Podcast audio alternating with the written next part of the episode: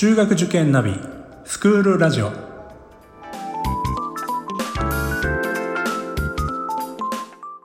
スクールナビゲーターののびるです。この番組は中学受験を目指すご家庭に学校の先生からの生の声や受験に役立つ情報をお届けするラジオです。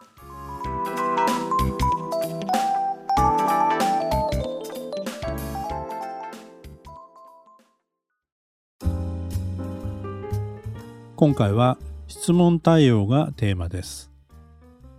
子どもの性格や、まあ、学習の状況にもよりますが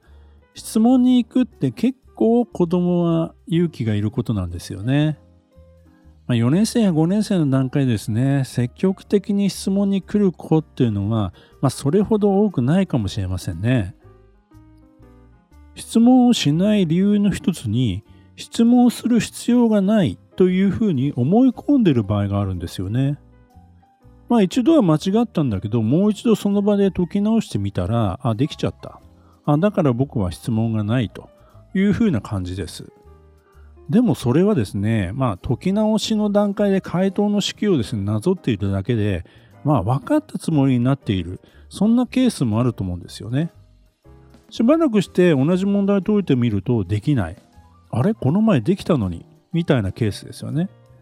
ただ、まあ、あの一度はあの解けて丸がついてるので質問ありませんというふうになってること意外に多いような気がします。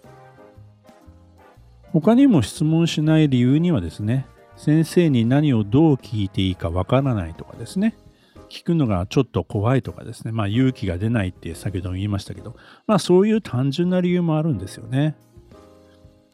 大人でもですね、説明会やセミナーとかですね、講演者の方に質問ありますかと聞かれて、なかなか手を挙げて質問するのにも勇気がいりますよね。でもまあ一度質問ができるとですね、次からは多少不安もなくなり、質問もしやすくなるわけですから、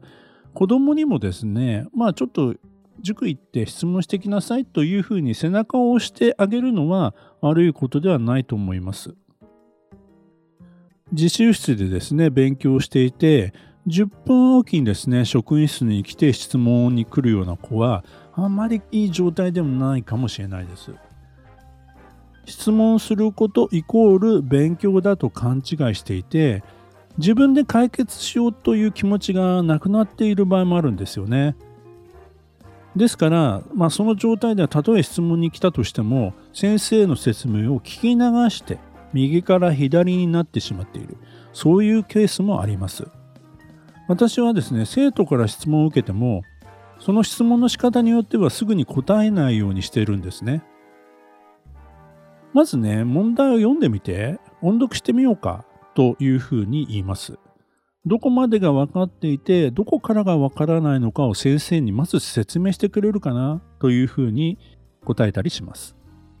まあ、するとですね、音読や説明してる間に、あ、分かりましたということがたびたび起こるんですよ。まあ、単純なですね、読み落としとか思い込みが原因でわからないと言ってる場合が結構あります。まあ、こういうことを何度か繰り返すうちにですね、行き詰まったらしっかり問題を読むこと、もう一度自分で振り返って考えることというのを学ぶんですよね。塾によっては実習室がないとか、まあ、質問はなかなか受け付けてくれないというところもあるようなんですね。まあそういった場合はどうしても、まあ質問に答えてあげるのが、まあお父さんやお母さんになってしまうことがありますよね。まあ場合によっては個別指導とか家庭教師をつけるということもあるんだと思うんですが、まあいずれにしてもですね、子供の質問に最初から最後まで全部説明してしまうのは、決していい形ではないと思います。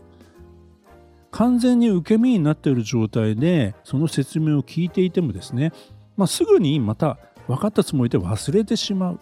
まあ、こういうことを繰り返しちゃうんですよね。だから、まあ、自分ごとにするということ。どこまでが分かっていて、どこからが分からないのか。先ほどお話したようにですね、そういったことを経てですね、納得していくことが必要なんですよね。教え込むという形よりはですね、子供から引き出していくということが、まあ、質問に答える方法としては良いと思います。まあ、これちょっと時間かかるんで、忙しいお父さんやお母さん、なかなかそれは難しいとは思うんですけども、例えばですね、問題のある条件は全部使った？とかですね、証文の括弧1はなぜ答えさせたのかな？とかですね、いわゆるその問題の攻略法とかですね、まあ、そういったことをアドバイスしながら、まあ、子供とのやり取りの中で、えー、ああ、そういうことかというふうに自分でわかるように、まあ、誘導してあげられたら最高ですね。ただですね、基本的にはそれは塾の先生の仕事なので、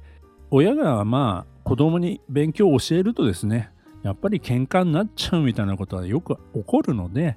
できるだけですね、塾に行って聞いてきなさいというのが最善だと思います。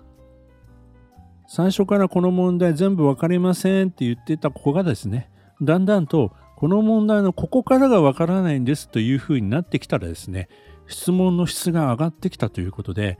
自然にですね、成績も上がっていくということを私は何度も経験してますので、質問の仕方を教えていくのも私たちの仕事だなと思っています。